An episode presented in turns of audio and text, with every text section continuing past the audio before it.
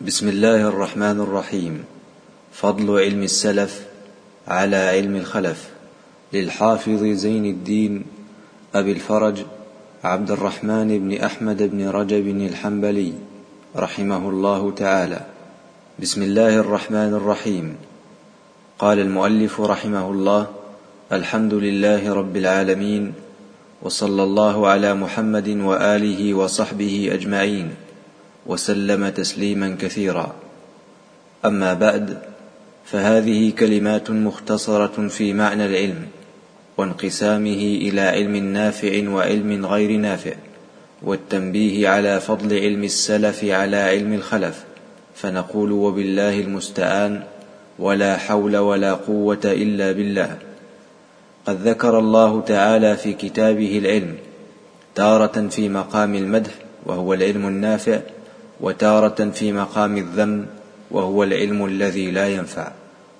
فأما الأول فمثل قوله تعالى قل هل يستوي الذين يعلمون والذين لا يعلمون؟ وقوله شهد الله أنه لا إله إلا هو والملائكة وأولو العلم قائما بالقسط. وقوله وقل رب زدني علما. وقوله إنما يخشى الله من عباده العلماء. وما قص سبحانه من قصة آدم وتعليمه الأسماء وعرضهم على الملائكة وقولهم سبحانك لا علم لنا إلا ما علمتنا إنك أنت العليم الحكيم وما قصه سبحانه وتعالى من قصة موسى عليه السلام وقوله للخضر هل أتبعك على أن تعلمني مما علمت رشدا فهذا هو العلم النافع وقد أخبر عن قوم أنهم أوتوا علما ولم ينفعهم علمهم فهذا علم نافع في نفسه لكن صاحبه لم ينتفع به. قال تعالى مثل الذين حملوا التوراة ثم لم يحملوها كمثل الحمار يحمل أسفارا. وقال واتل عليهم نبأ الذي آتيناه آياتنا فانسلخ منها فأتبعه الشيطان فكان من الغاوين ولو شئنا لرفعناه بها ولكنه أخلد إلى الأرض واتبع هواه. وقال تعالى فخلف من بعدهم خلف ورثوا الكتاب يأخذون عرض هذا الأدنى ويقولون سيغفر لنا وأن يأتهم عرض مثله يأخذوه. ألم يؤخذ عليهم ميثاق الكتاب ألا يقولوا على الله إلا الحق؟ ودرسوا ما فيه والدار الآخرة خير للذين يتقون. الآية وقال وأضله الله على علم. على تأويل من تأول الآية على علم عند من أضله الله. وأما العلم الذي ذكره الله تعالى على جهة الذم له فقوله في السحر ويتعلمون ما يضرهم ولا ينفعهم. ولقد علموا لمن اشتراه ما له في الآخرة من خلاق. وقوله فلما جاءتهم رسلهم بالبينات فرحوا بما عندهم من العلم وحاق بهم ما كانوا به يستهزئون. وقوله تعالى يعلمون ظاهرا من الحياة الدنيا وهم عن الآخرة هم غافلون. ولذلك جاءت السنة بتقسيم العلم إلى نافع وإلى غير نافع والاستعاذة من العلم الذي لا ينفع وسؤال العلم النافع. ففي صحيح مسلم عن زيد بن أرقم أن النبي صلى الله عليه وسلم كان يقول اللهم إني أعوذ بك من علم لا ينفع ومن قلب لا يخشع ومن نفس لا تشبع ومن دعوة لا يستجاب لها. وخرجه أهل السنن من وجوه متعددة عن النبي صلى الله عليه وسلم وفي بعضها ومن دعاء لا يسمع وفي بعضها أعوذ بك من هؤلاء الأربع. وخرج النسائي من حديث جابر أن النبي صلى الله عليه وسلم كان يقول اللهم إني أسألك علما نافعا وأعوذ بك من علم لا ينفع. وخرجه ابن ماجه ولفظه أن النبي صلى الله عليه وسلم قال سلوا الله علما نافعا وتعوذوا بالله من علم لا ينفع وخرجه الترمذي من حديث أبي هريرة أن النبي صلى الله عليه وسلم كان يقول اللهم انفعني بما علمتني وعلمني ما ينفعني وزدني علما وخرج النسائي من حديث أنس أن النبي صلى الله عليه وسلم كان يدعو اللهم انفعني بما علمتني وعلمني ما ينفعني وارزقني علما تنفعني به. وخرج أبو نعيم من حديث أنس أن النبي صلى الله عليه وسلم كان يقول اللهم إنا نسألك إيمانا دائما فرب إيمان غير دائم. وأسألك علما نافعا فرب علم غير نافع. وخرج أبو داود من حديث بريدة عن النبي صلى الله عليه وسلم قال إن من البيان لسحرا وإن من العلم جهلا. وإن صعصعة بن صوحان فسر قوله إن من العلم جهلا أن يتكلف العالم إلى علمه ما لا يعلم فيجهله ذلك. ويفسر أيضا بأن العلم الذي يضر ولا ينفع جهل لأن الجهل به خير من العلم به فإذا كان الجهل به خيرا منه فهو شر من الجهل وهذا كالسحر وغيره من العلوم المضرة في الدين أو في الدنيا. وقد روي عن النبي صلى الله عليه وسلم تفسير بعض العلوم التي لا تنفع ففي مراسيل أبي داود عن زيد بن أسلم قال قيل يا رسول الله ما أعلم فلانا؟ قال بما؟ قالوا بأنساب الناس. قال علم لا ينفع وجهالة لا تضر. وخرجه أبو نعيم في كتاب رياض المتعلمين من حديث بقية عن ابن جريج عن عطاء عن أبي هريرة مرفوعا. وفيه أنهم قالوا أعلم الناس بأنساب العرب وأعلم الناس بالشعر وبما اختلفت فيه العرب وزاد في آخره العلم ثلاثة ما خلاهن فهو فضل آية محكمة أو سنة قائمة أو فريضة عادلة وهذا الإسناد لا يصح وبقية دلسه عن غير ثقة وآخر الحديث خرجه أبو داود وابن ماجه من حديث عبد الله بن عمرو بن العاص مرفوعا. العلم ثلاثة ما سوى ذلك فهو فضل. آية محكمة أو سنة قائمة أو فريضة عادلة. وفي إسناده عبد الرحمن بن زياد الإفريقي وفيه ضعف مشهور. وقد ورد الأمر بأن يتعلم من الأنساب ما توصل به الأرحام من حديث أبي هريرة عن النبي صلى الله عليه وسلم قال تعلموا من أنسابكم ما تصلون به أرحامكم. أخرجه الإمام أحمد والترمذي وخرجه حميد بن زنجويه من طريق آخر. عن أبي هريرة مرفوعا تعلموا من أنسابكم ما تصلون به أرحامكم. ثم انتهوا. وتعلموا من العربية ما تعرفون به كتاب الله ثم انتهوا وتعلموا من النجوم ما تهتدون به في ظلمات البر والبحر ثم انتهوا وفي إسناد روايته ابن لهيعة وخرج أيضا من رواية نعيم بن أبي هند قال قال عمر تعلموا من النجوم ما تهتدون به في بركم وبحركم ثم أمسكوا وتعلموا من النسبة ما تصلون به أرحامكم وتعلمون ما يحل لكم من النساء ويحرم عليكم ثم انتهوا. وروى مسعر عن محمد بن عبد الله قال قال عمر بن الخطاب تعلموا من النجوم ما تعرفون به القبلة والطريق. وكان النخعي لا يرى بأسا أن يتعلم الرجل من النجوم ما يهتدي به. ورخص في تعلم منازل القمر أحمد وإسحاق نقلهما عنه حرب زاد إسحاق ويتعلم من أسماء النجوم ما يهتدي به وكره قتادة تعلم منازل القمر ولم يرخص ابن عيينة فيه ذكره حرب عنهما وقال طاووس رب ناظر في النجوم ومتعلم حروف أبي جاد ليس له عند الله خلاق. خرجه حرب وخرجه حميد بن زنجويه من رواية طاووس عن ابن عباس. وهذا محمول على علم التأثير لا علم التسيير فإن علم التأثير باطل محرم وفيه ورد الحديث المرفوع ومن اقتبس شعبة من النجوم فقد اقتبس شعبة من السحر خرجه أبو داود من حديث ابن عباس مرفوعا.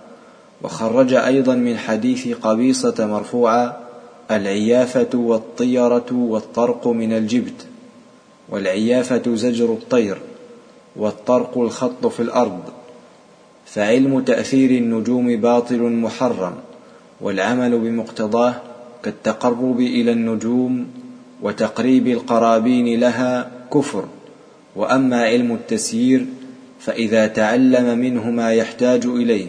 للاهتداء ومعرفة القبلة والطرق كان جائزا عند الجمهور وما زاد عليه فلا حاجة إليه وهو يشغل عما هو أهم منه وربما أدى التدقيق فيه إلى إساءة الظن بمحاريب المسلمين في امصارهم كما وقع ذلك كثيرا من أهل هذا العلم قديما وحديثا وذلك يفضي إلى اعتقاد خطأ الصحابة والتابعين في صلاتهم في كثير من الامصار وهو باطل. وقد أنكر الإمام أحمد الاستدلال بالجدي وقال إنما ورد ما بين المشرق والمغرب قبلة يعني لم يرد اعتبار الجدي ونحوه من النجوم.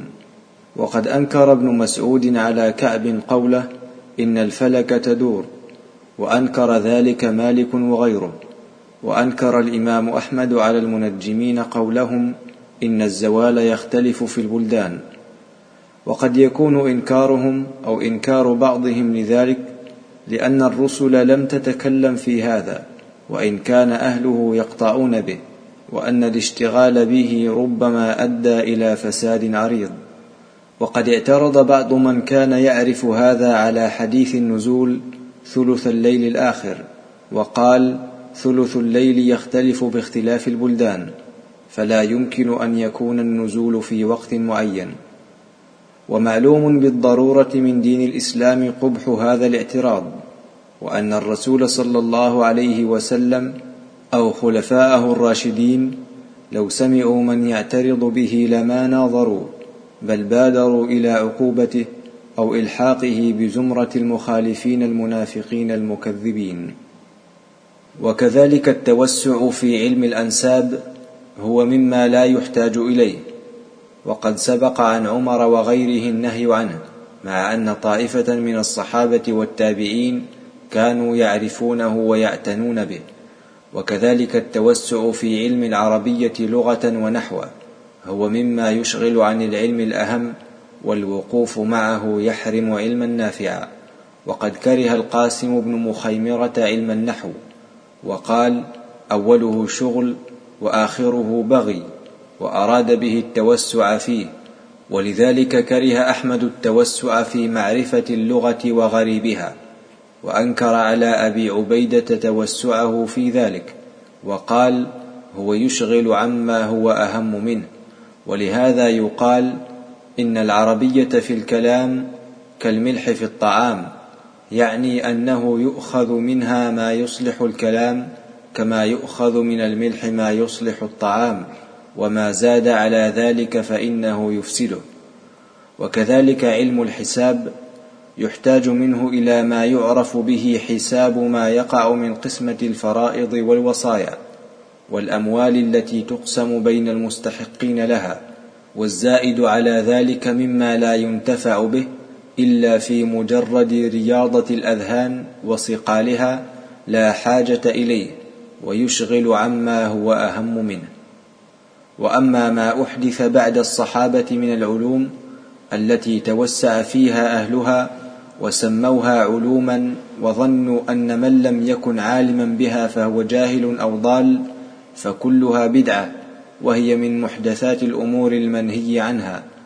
فمن ذلك ما أحدثته المعتزلة من الكلام في القدر وضرب الأمثال لله. وقد ورد النهي عن الخوض في القدر وفي صحيحي ابن حبان والحاكم عن ابن عباس مرفوعا لا يزال أمر هذه الأمة موافيا ومقاربا ما لم يتكلموا في الولدان والقدر وقد روي موقوفا ورجح بعضهم وقفا وخرج البيهقي من حديث ابن مسعود مرفوعا إذا ذكر أصحابي فأمسكوا وإذا ذكر النجوم فأمسكوا. وقد روي من وجوه متعددة في أسانيدها مقال. وروي عن ابن عباس أنه قال لميمون بن مهران إياك والنظر في النجوم فإنها تدعو إلى الكهانة والقدر فإنه يدعو إلى الزندقة وإياك وشتم أحد من أصحاب محمد صلى الله عليه وسلم فيكبك الله في النار على وجهك. وخرجه أبو نعيم مرفوعا ولا يصح رفعه. والنهي عن الخوض في القدر يكون على وجوه منها. ضرب كتاب الله بعضه ببعض. فينزع المثبت للقدر بآية والنافي له بأخرى. ويقع التجادل في ذلك. وهذا قد روي أنه وقع في عهد النبي صلى الله عليه وسلم. وأن النبي صلى الله عليه وسلم غضب من ذلك ونهى عنه وهذا من جملة الاختلاف في القرآن والمراء فيه وقد نهي عن ذلك. ومنها الخوض في القدر إثباتا ونفيا بالأقيسة العقلية كقول القدرية لو قدر وقضى ثم عذب كان ظالما وقول من خالفهم إن الله جبر العباد على أفعالهم ونحو ذلك. ومنها الخوض في سر القدر وقد ورد النهي عنه عن علي وغيره من السلف فإن العباد لا يطلعون على حقيقة ذلك. ومن ذلك أعني محدثات الأمور ما أحدثته المعتزلة ومن حذا حذوهم من الكلام في ذات الله تعالى وصفاته بأدلة العقول وهو أشد خطرا من الكلام في القدر. لأن الكلام في القدر كلام في أفعاله وهذا كلام في ذاته وصفاته. وينقسم هؤلاء إلى قسمين. أحدهما من نفى كثيرا مما ورد به الكتاب والسنة من ذلك لاستلزامه عنده للتشبيه بالمخلوقين كقول المعتزلة لو رؤي لكان جسما لأنه لا يرى إلا في جهة. وقولهم لو كان له كلام يسمع لكان جسما ووافقهم من نفى الاستواء فنفوه لهذه الشبهة. وهذا طريق المعتزلة والجهمية وقد اتفق السلف على تبديعهم وتضليلهم وقد سلك سبيلهم في بعض الأمور كثير ممن انتسب إلى السنة والحديث من المتأخرين. والثاني من رام إثبات ذلك بأدلة العقول التي لم يرد بها الأثر ورد على أولئك مقالتهم كما هي طريقة مقاتل بن سليمان ومن تابعه كنوح بن أبي مريم وتابعهم طائفة من المحدثين قديما وحديثا وهو أيضا مسلك الكرامية فمنهم من أثبت لإثبات هذه الصفات الجسم إما لفظا وإما معنى. ومنهم من أثبت لله صفات لم يأت بها الكتاب والسنة كالحركة وغير ذلك مما هي عنده لازم الصفات الثابتة. وقد أنكر السلف على مقاتل قوله في رده على جهم بأدلة العقل وبالغوا في الطعن عليه. ومنهم من استحل قتله منهم مكي بن إبراهيم شيخ البخاري وغيره. والصواب ما عليه السلف الصالح من إمرار آيات الصفات وأحاديثها كما جاءت من غير تفسير لها ولا تكييف ولا تمثيل ولا يصح من أحد منهم خلاف ذلك البتة خصوصا الإمام أحمد ولا خوض في معانيها ولا ضرب مثل من الأمثال لها. وإن كان بعض من كان قريبا من زمن الإمام أحمد فيهم من فعل شيئا من ذلك اتباعا لطريقة مقاتل فلا يقتدى به في ذلك.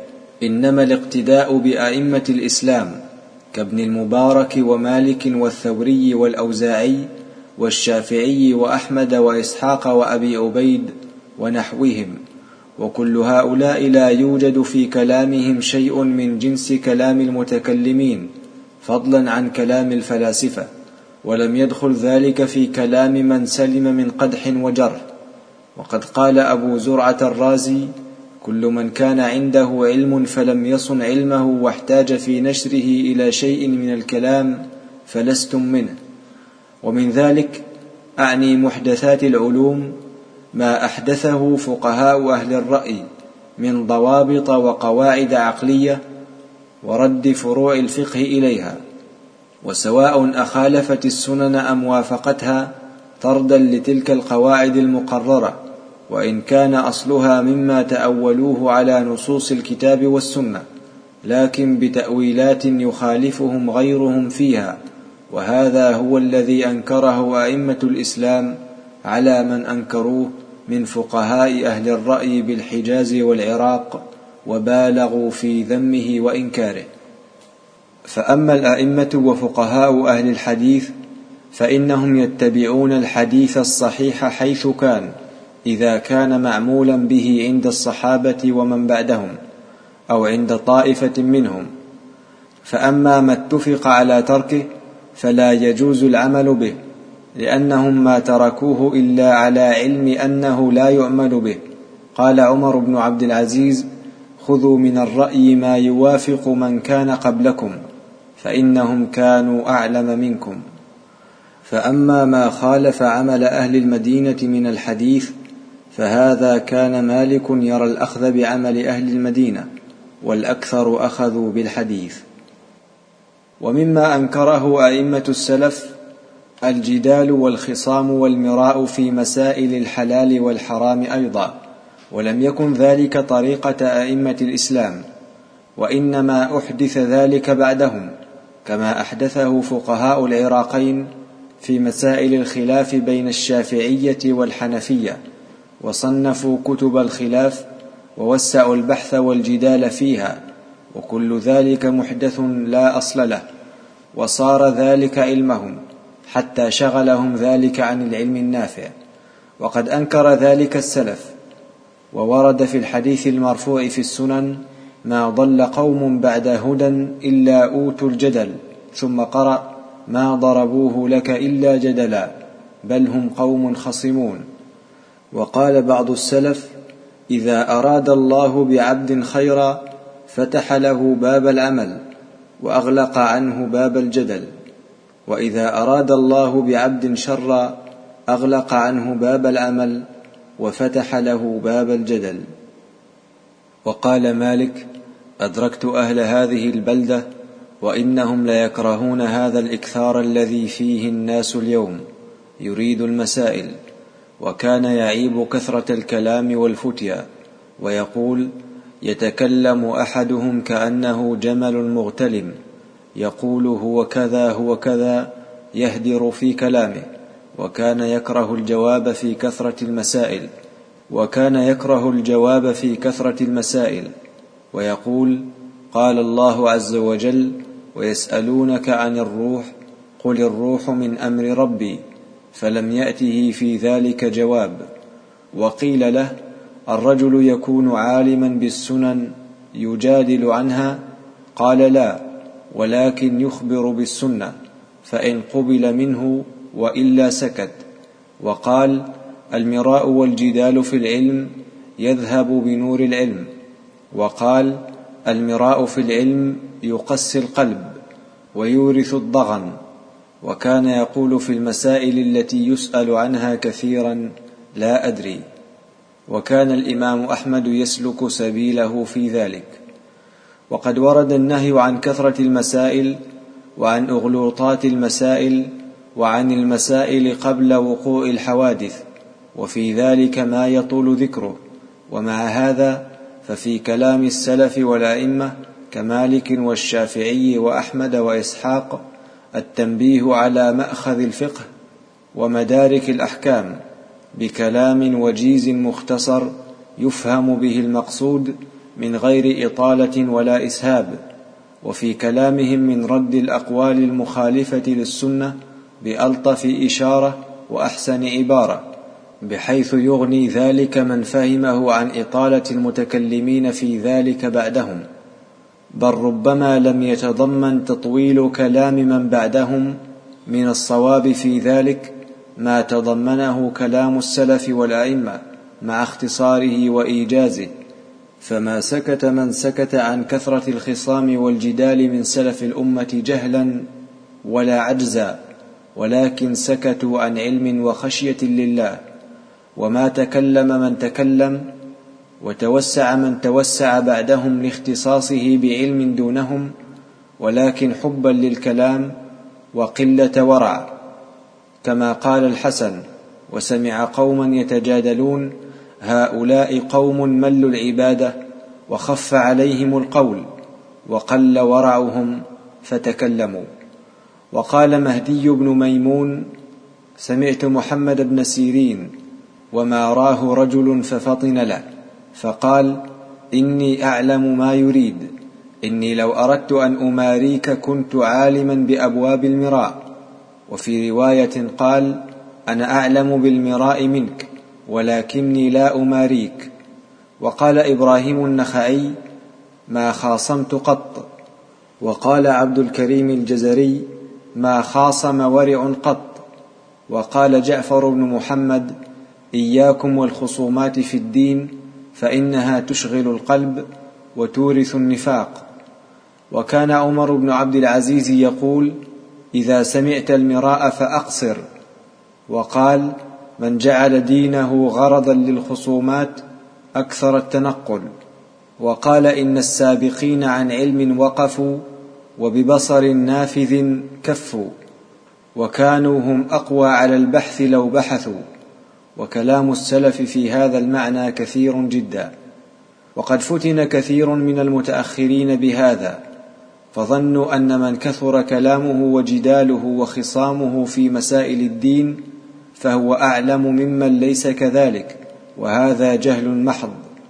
وانظر إلى أكابر الصحابة وعلمائهم كأبي بكر وعمر وعلي ومعاذ وابن مسعود وزيد بن ثابت كيف كانوا؟ كلامهم أقل من كلام ابن عباس وهم أعلم منه. وكذلك كلام التابعين أكثر من كلام الصحابة والصحابة أعلم منهم.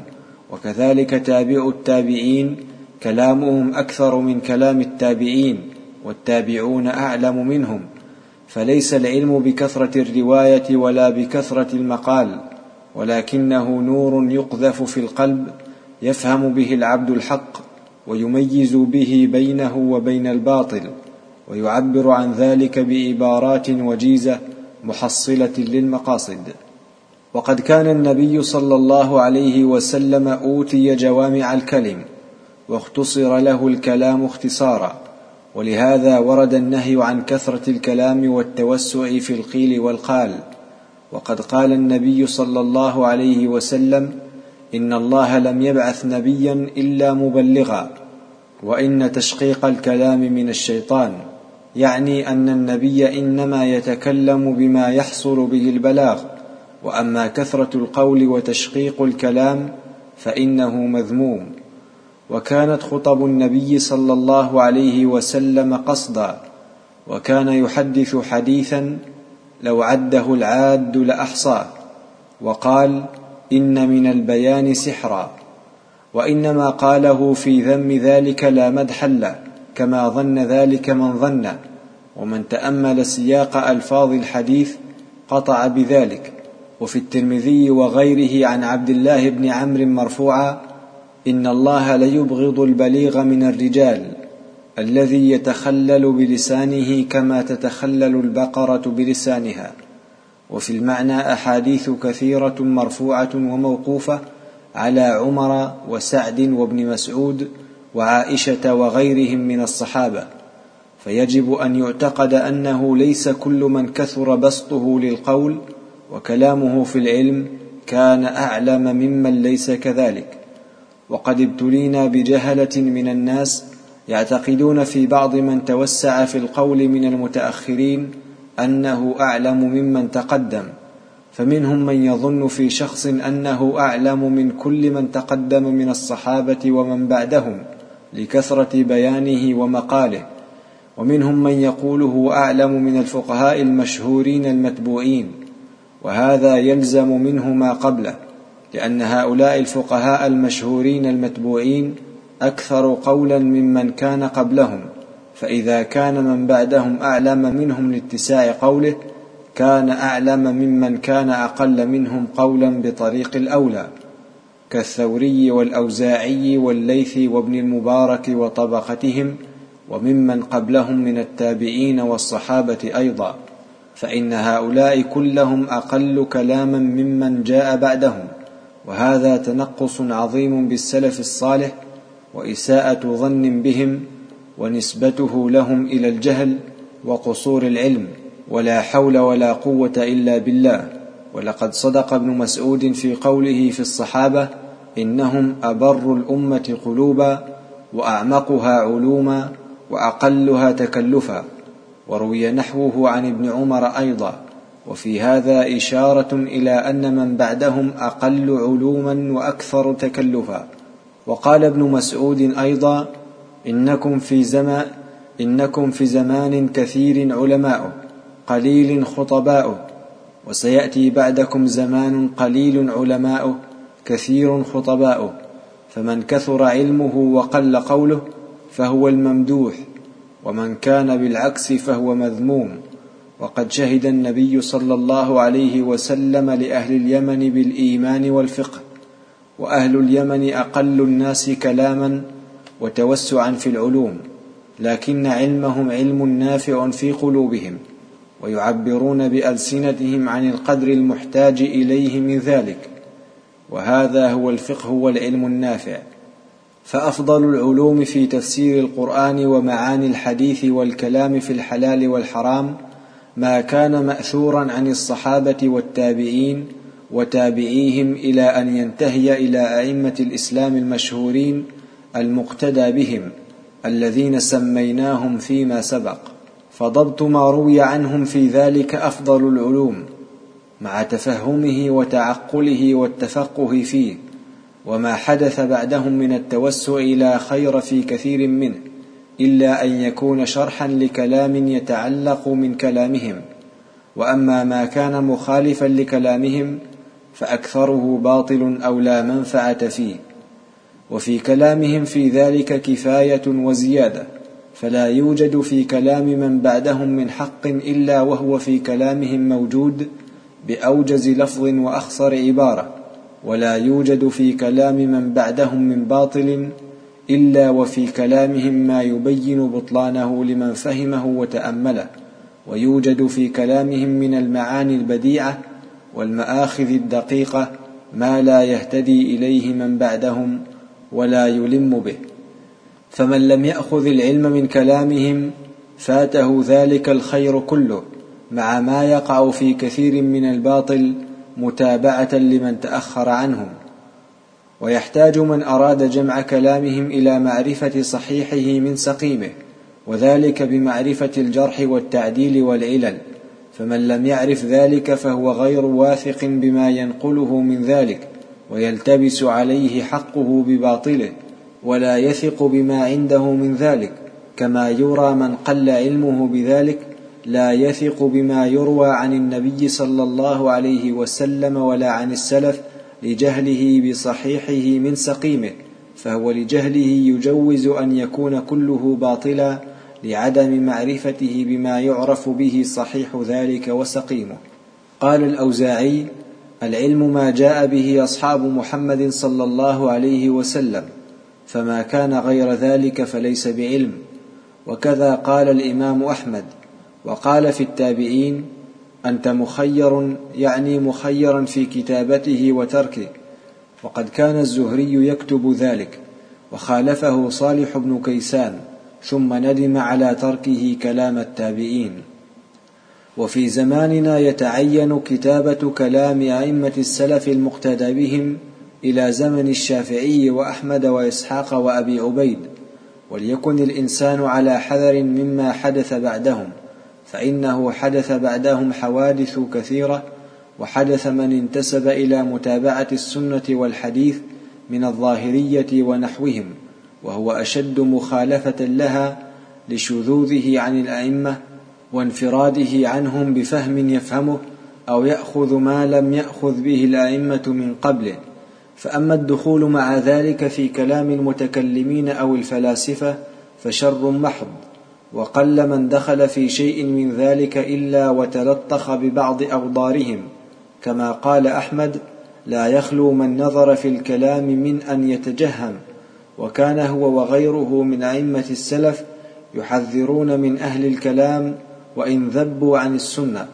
وأما ما يوجد في كلام من أحب الكلام المحدث واتبع أهله من ذم من لا يتوسع في الخصومات والجدال ونسبته إلى الجهل أو إلى الحشو أو إلى أنه غير عارف بالله أو غير عارف بدينه فكل ذلك من خطوات الشيطان.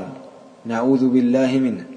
ومما أحدث من العلوم الكلام في العلوم الباطنة من المعارف وأعمال القلوب وتوابع ذلك بمجرد الرأي والذوق أو الكشف وفيه خطر عظيم.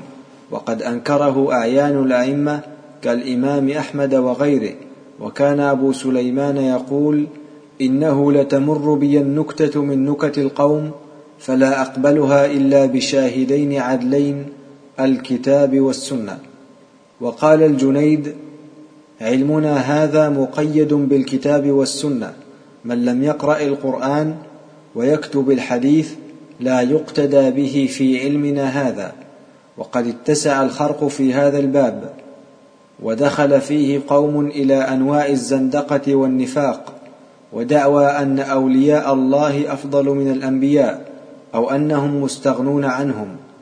وإلى التنقص بما جاءت به الرسل من الشرائع وإلى دعوى الحلول والاتحاد أو القول بوحدة الوجود وغير ذلك من أصول الكفر والفسوق والعصيان كدعوى الإباحة وحل محظورات الشرائع وأدخلوا في هذا الطريق أشياء كثيرة ليست من الدين في شيء فبعضها زعموا أنه يحصل به ترقيق القلوب كالغناء والرقص وبعضها زعموا أنه يراد لرياضة النفوس كعشق الصور المحرمة ونظرها وبعضها زعموا أنه لكسر النفوس والتواضع كشهوة اللباس وغير ذلك مما لم تأت به الشريعة. وبعضه يصد عن ذكر الله وعن الصلاة كالغناء والنظر إلى المحرم وشابهوا بذلك الذين اتخذوا دينهم لهوا ولعبا. فالعلم النافع من هذه العلوم كلها ضبط نصوص الكتاب والسنة وفهم معانيها والتقيد في ذلك بالمأثور عن الصحابة والتابعين وتابعيهم. في معاني القرآن والحديث وفيما ورد عنهم من الكلام في مسائل الحلال والحرام والزهد والرقائق والمعارف وغير ذلك. والاجتهاد على تمييز صحيحه من سقيمه أولا ثم الاجتهاد على الوقوف في معانيه وتفهمها ثانيا. وفي ذلك كفاية لمن عقل وشغل لمن بالعلم النافع عني واشتغل. ومن وقف على هذا وأخلص القصد فيه لوجه الله عز وجل واستعان عليه أعانه وهداه ووفقه وسدده وفهمه وألهمه. وحينئذ يثمر له هذا العلم ثمرته الخاصة به وهي خشية الله كما قال عز وجل إنما يخشى الله من عباده العلماء. قال ابن مسعود وغيره كفى بخشية الله علما وكفى بالاغترار بالله جهلا. وقال بعض السلف ليس العلم بكثرة الرواية ولكن العلم الخشية. وقال بعضهم من خشي الله فهو عالم ومن عصاه فهو جاهل. وكلامهم في هذا المعنى كثير جدا. وسبب ذلك أن هذا العلم النافع يدل على أمرين أحدهما على معرفة الله وما يستحقه من الأسماء الحسنى والصفات العلى والأفعال الباهرة وذلك يستلزم إجلاله وإعظامه وخشيته ومهابته ومحبته ورجاءه والتوكل عليه والرضا بقضائه والصبر على بلائه. والأمر الثاني المعرفة بما يحبه ويرضاه وما يكرهه ويسخطه من الاعتقادات والأعمال الظاهرة والباطنة والأقوال فيوجب ذلك لمن علمه المسارعة إلى ما فيه محبة الله ورضاه والتباعد عما يكرهه ويسخطه فإذا أثمر العلم لصاحبه هذا فهو علم نافع فمتى كان العلم نافعا ووقر في القلب فقد خشع القلب لله وانكسر له وذل هيبة وإجلالا وخشية ومحبة وتعظيما. ومتى خشع القلب لله وذل وانكسر له قنعت نفسه بيسير الحلال من الدنيا وشبعت به فأوجب لها ذلك القناعة والزهد في الدنيا وكل ما هو فان لا يبقى من المال والجاه وفضول العيش الذي ينقص به حظ صاحبه عند الله من نعيم الآخرة. وإن كان كريما على الله كما قال ذلك ابن عمر وغيره من السلف وروي مرفوعا. وأوجب ذلك أن يكون بين العبد وبين ربه عز وجل معرفة خاصة. فإن سأله أعطاه وإن دعاه أجابه كما قال في الحديث الإلهي ولا يزال عبدي يتقرب إلي بالنوافل حتى أحبه. إلى قوله فلئن سألني لأعطينه ولئن استعاذني لأعيذنه. وفي رواية ولئن دعاني لاجيبنه وفي وصيته صلى الله عليه وسلم لابن عباس احفظ الله يحفظك احفظ الله تجده أمامك تعرف إلى الله في الرخاء يعرفك في الشدة. فالشأن في أن العبد يكون بينه وبين ربه معرفة خاصة بقلبه بحيث يجده قريبا منه يستأنس به في خلوته ويجد حلاوة ذكره ودعائه ومناجاته وخدمته ولا يجد ذلك إلا من أطاعه في سره وعلانيته كما قيل لوهيب بن الورد يجد حلاوة الطاعة من عصى؟ قال لا ولا من هم. ومتى وجد العبد هذا فقد عرف ربه وصار بينه وبينه معرفة خاصة فإذا سأله أعطاه وإذا دعاه أجابه. كما قالت شعوانة لفضيل أما بينك وبين ربك ما إذا دعوته أجابك؟ فغشي عليه.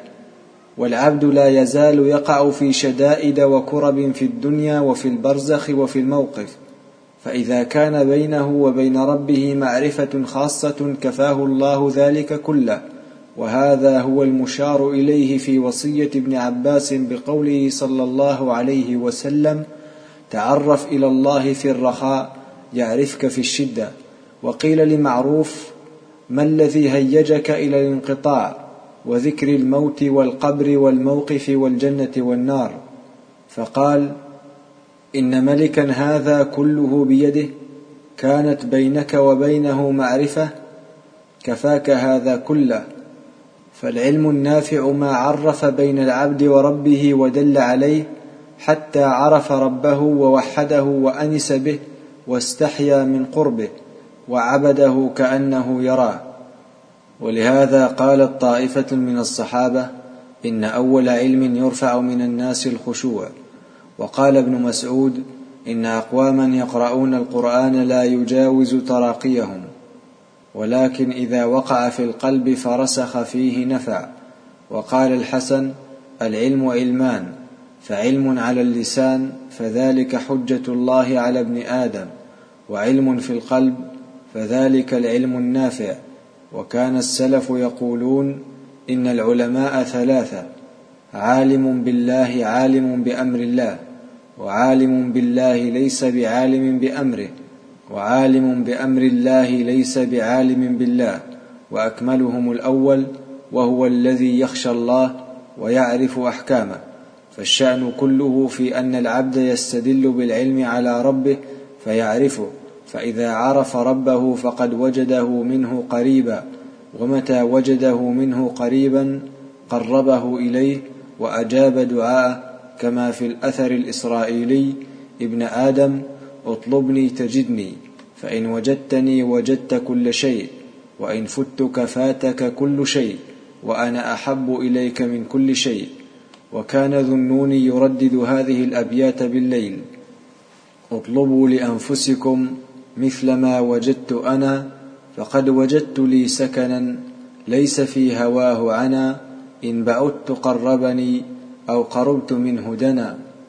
وكان الإمام أحمد رحمه الله يقول عن معروف معه أصل العلم خشية الله. فأصل العلم العلم بالله الذي يوجب خشيته ومحبته والقرب منه والأنس به والشوق إليه. ثم يتلوه العلم بأحكام الله وما يحبه ويرضاه من العبد من قول أو عمل أو حال أو اعتقاد. فمن تحقق بهذين العلمين كان علمه علما نافعا وحصل له العلم النافع والقلب الخاشع والنفس القانعة والدعاء المسموع. ومن فاته هذا العلم النافع وقع في الأربع التي استعاذ منها النبي صلى الله عليه وسلم وصار علمه وبالا وحجة عليه فلم ينتفع به لأنه لم يخشع قلبه لربه ولم تشبع نفسه من الدنيا بل ازداد عليها حرصا ولها طلبا ولم يسمع دعاؤه لعدم امتثاله لأوامر ربه. وعدم اجتنابه لما يسخطه ويكرهه. هذا إن كان علمه علما يمكن الانتفاع به وهو المتلقى عن الكتاب والسنة. فإن كان متلقا من غير ذلك فهو غير نافع في نفسه ولا يمكن الانتفاع به بل ضره أكثر من نفعه. وعلامة هذا العلم الذي لا ينفع أن يكسب صاحبه الزهو والفخر والخيلاء وطلب العلو والرفعة في الدنيا والمنافسة فيها وطلب مباهاة العلماء ومماراة السفهاء وصرف وجوه الناس إليه. وقد ورد عن النبي صلى الله عليه وسلم إن من طلب العلم لذلك فالنار النار. وربما ادعى بعض أصحاب هذه العلوم معرفة الله وطلبه والإعراض عما سواه. وليس غرضهم بذلك إلا طلب التقدم في قلوب الناس من الملوك وغيرهم وإحسان ظنهم بهم وكثرة أتباعهم والتعظم بذلك على الناس. وعلامة ذلك إظهار دعوى الولاية كما كان يدعيه أهل الكتاب وكما ادعاه القرامطة والباطنية ونحوهم. وهذا بخلاف ما كان عليه السلف من احتقار نفوسهم وازدرائها باطنا وظاهرا. وقال عمرو من قال إنه عالم فهو جاهل ومن قال إنه مؤمن فهو كافر ومن قال هو في الجنة فهو في النار. ومن علامات ذلك عدم قبول الحق والانقياد إليه والتكبر على من يقول الحق خصوصا إن كان دونهم في أعين الناس. والإصرار على الباطل خشية تفرق قلوب الناس عنهم بإظهار الرجوع إلى الحق وربما أظهروا بألسنتهم ذم أنفسهم واحتقارها على رؤوس الأشهاد ليعتقد الناس فيهم أنهم عند أنفسهم متواضعون فيمدحون بذلك وهو من دقائق أبواب الرياء كما نبه عليه التابعون فمن بعدهم من العلماء. ويظهر منهم من قبول المدح واستجلابه مما ينافي الصدق والإخلاص فإن الصادق يخاف النفاق على نفسه ويخشى على نفسه من سوء الخاتمة فهو في شغل شاغل عن قبول المدح واستحسانه. فلهذا كان من علامات أهل العلم النافع أنهم لا يرون لأنفسهم حالا ولا مقاما ويكرهون بقلوبهم التزكية والمدح ولا يتكبرون على أحد. قال الحسن إنما الفقيه الزاهد في الدنيا الراغب في الآخرة البصير بدينه المواظب على عبادة ربه. وفي رواية عنه قال الذي لا يحسد من فوقه ولا يسخر ممن دونه ولا يأخذ على علم علمه الله أجرا. وهذا الكلام الأخير قد روي معناه عن ابن عمر من قوله وأهل العلم النافع كلما ازدادوا في هذا العلم ازدادوا تواضعا لله وخشية وانكسارا وذلا. قال بعض السلف ينبغي للعالم أن يضع التراب على رأسه تواضعا لربه فإنه كلما ازداد علما بربه ومعرفة به ازداد منه خشية ومحبة وازداد له ذلا وانكسارا. ومن علامات العلم النافع أنه يدل صاحبه على الهرب من الدنيا وأعظمها الرئاسة والشهرة والمدح. فالتباعد عن ذلك والاجتهاد في مجانبته من علامات العلم النافع. فإذا وقع شيء من ذلك من غير قصد واختيار كان صاحبه في خوف شديد من عاقبته. بحيث أنه يخشى أن يكون مكرا واستدراجا كما كان الإمام أحمد يخاف ذلك على نفسه عند اشتهار اسمه وبعد صيته. ومن علامات العلم النافع أن صاحبه لا يدعي العلم ولا يفخر به على أحد ولا ينسب غيره إلى الجهل إلا من خالف السنة وأهلها فإنه يتكلم فيه غضبا لله لا غضبا لنفسه ولا قصدا لرفعتها على أحد. وأما من علمه غير نافع فليس له شغل سوى التكبر بعلمه على الناس وإظهار فضل علمه عليهم ونسبتهم إلى الجهل وتنقصهم ليرتفع بذلك عليهم. وهذا من أقبح الخصال وأرداها. وربما نسب من كان قبله من العلماء إلى الجهل والغفلة والسهو فيوجب له حب نفسه وحب ظهورها وإحسان ظنه بها وإساءة ظنه بمن سلف. وأهل العلم النافع على ضد هذا يسيئون الظن بأنفسهم ويحسنون الظن بمن سلف من العلماء. ويقرون بقلوبهم وأنفسهم بفضل من سلف عليهم وبعجزهم عن بلوغ مراتبهم والوصول إليها أو مقاربتها. وما أحسن قول أبي حنيفة وقد سئل عن علقمة والأسود أيهما أفضل؟ فقال والله ما نحن بأهل أن نذكرهم فكيف نفضل بينهم؟ وكان ابن المبارك إذا ذكر أخلاق من سلف ينشد لا تعرضن لذكرنا في ذكرهم ليس الصحيح إذا مشى كالمقعد. ومن علمه غير نافع إذا رأى لنفسه فضلا على من تقدمه في المقال وتشقق الكلام ظن لنفسه عليهم فضلا في العلوم أو الدرجة عند الله لفضل خص به عمن سبق.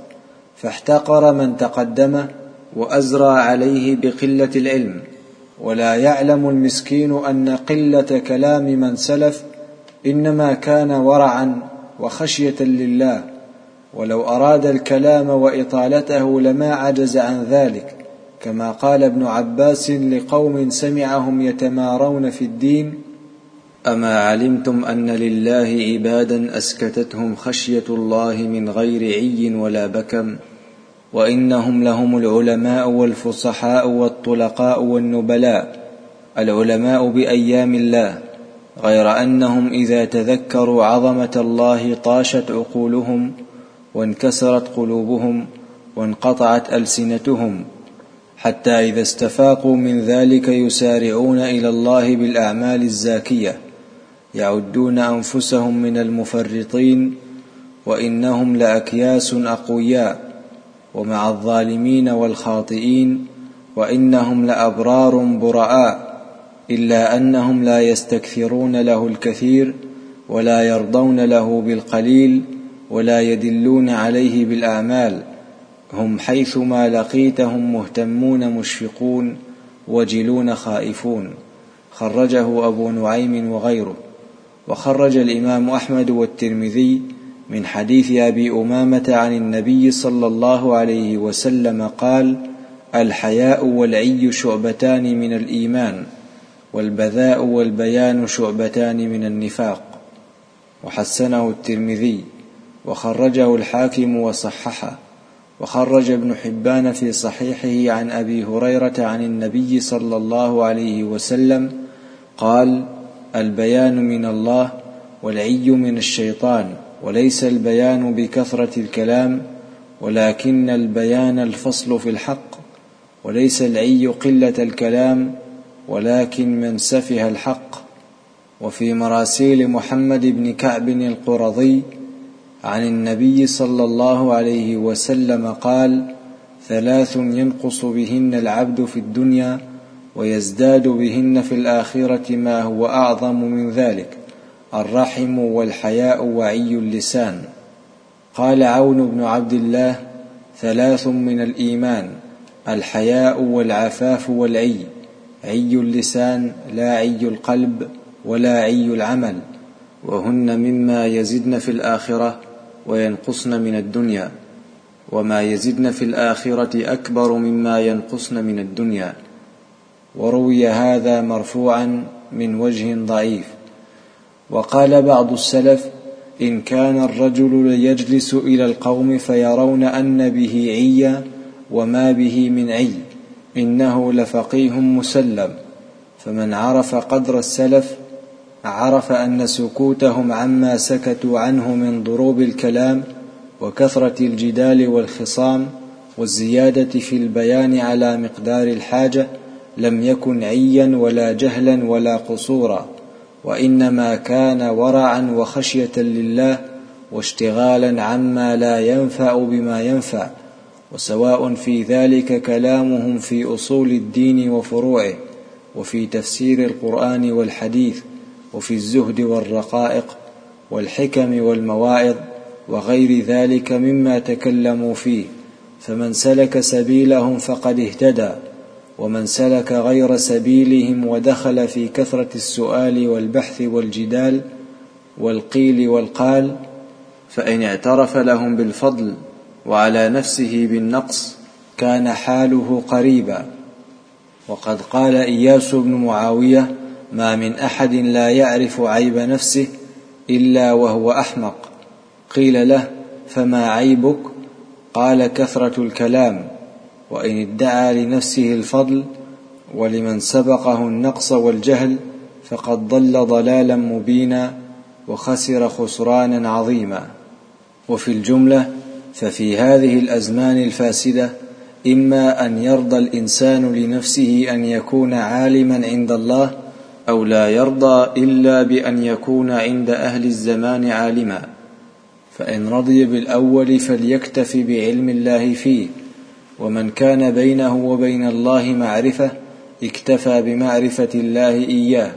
ومن لم يرض إلا بأن يكون عالما عند الناس دخل في قوله صلى الله عليه وسلم من طلب العلم ليباهي به العلماء أو يماري به السفهاء أو يصرف به وجوه الناس إليه فليتبوأ مقعده من النار قال وهيب بن الورد رب عالم يقول له الناس عالم وهو معدود عند الله من الجاهلين. وفي صحيح مسلم عن أبي هريرة عن النبي صلى الله عليه وسلم إن أول من تسعر به النار ثلاثة أحدهم من قرأ القرآن وتعلم العلم ليقال هو قارئ وهو عالم ويقال له قد قيل ذلك. ثم أمر به فسحب على وجهه حتى ألقي في النار. فإن لم تقنع نفسه بذلك حتى تصل إلى درجة الحكم بين الناس حيث كان أهل الزمان لا يعظمون من لم يكن كذلك ولا يلتفتون إليه فقد استبدل الذي هو أدنى بالذي هو خير وانتقل من درجة العلماء إلى درجة الظلمة. ولهذا قال بعض السلف لما أريد على القضاء فأباه إنما تعلمت العلم لأحشر به مع الأنبياء لا مع الملوك فإن العلماء يحشرون مع الأنبياء والقضاة يحشرون مع الملوك. ولا بد للمؤمن من صبر قليل حتى يصل به إلى راحة طويلة. فإن جزع ولم يصبر فهو كما قال ابن المبارك من صبر فما أقل ما يصبر ومن جزع فما أقل ما يتمتع. وكان الإمام الشافعي رحمه الله ينشد يا نفس ما هي إلا صبر ايامي كأن مدتها أضغاث احلامي يا نفس جوزي عن الدنيا مبادرة وخل عنها فإن العيش قدامي فنسأل الله تعالى علما نافعا ونعوذ به من علم لا ينفع ومن قلب لا يخشع. ومن نفس لا تشبع ومن دعاء لا يسمع. اللهم إنا نعوذ بك من هؤلاء الأربع. الحمد لله رب العالمين. وصلى الله وسلم على سيدنا محمد وآله وصحبه أجمعين. فصل. ليتدبر ما ذم الله به أهل الكتاب من قسوة القلوب بعد إتيانهم الكتاب ومشاهدتهم الآيات كإحياء القتيل المضروب بالبقرة ثم نهينا عن التشبه بهم في ذلك فقيل لنا ألم يأن للذين آمنوا أن تخشع قلوبهم لذكر الله وما نزل من الحق ولا يكونوا كالذين أوتوا الكتاب من قبل فطال عليهم الأمد فقست قلوبهم وكثير منهم فاسقون. وبين في موضع آخر سبب قسوة قلوبهم. فقال سبحانه فبما نقضهم ميثاقهم لعناهم وجعلنا قلوبهم قاسية. فأخبر أن قسوة قلوبهم كان عقوبة لهم على نقضهم ميثاق الله وهو مخالفتهم لأمره وارتكابهم لنهيه بعد أن أخذ عليهم مواثيق الله وعهوده ألا يفعلوا ذلك. ثم قال تعالى يحرفون الكلم عن مواضعه ونسوا حظا مما ذكروا به فذكر أن قسوة قلوبهم أوجبت لهم خصلتين مذمومتين إحداهما تحريف الكلم من بعد مواضعه والثانية نسيانهم حظا مما ذكروا به والمراد تركهم وإهمالهم نصيبا مما ذكروا به من الحكمة والموعظة الحسنة. فنسوا ذلك وتركوا العمل به وأهملوه. وهذان الأمران موجودان في الذين فسدوا من علمائنا لمشابهتهم لأهل الكتاب.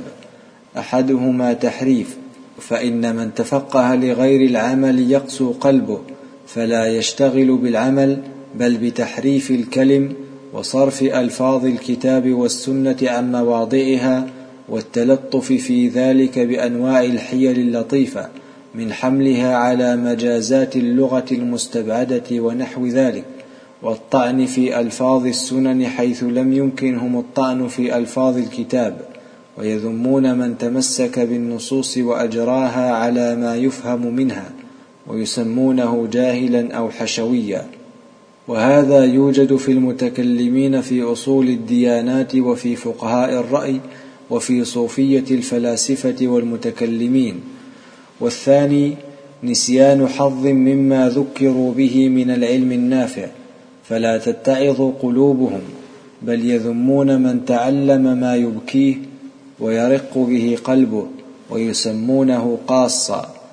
ونقل أهل الرأي في كتبهم عن بعض شيوخهم أن ثمرات العلوم تدل على شرفها فمن اشتغل بالتفسير فغايته أن يقص على الناس ويذكرهم ومن اشتغل برأيهم وعلمهم فإنه يفتي ويقضي ويحكم ويدرس وهؤلاء لهم نصيب من الذين يعلمون ظاهرا من الحياة الدنيا وهم عن الآخرة هم غافلون.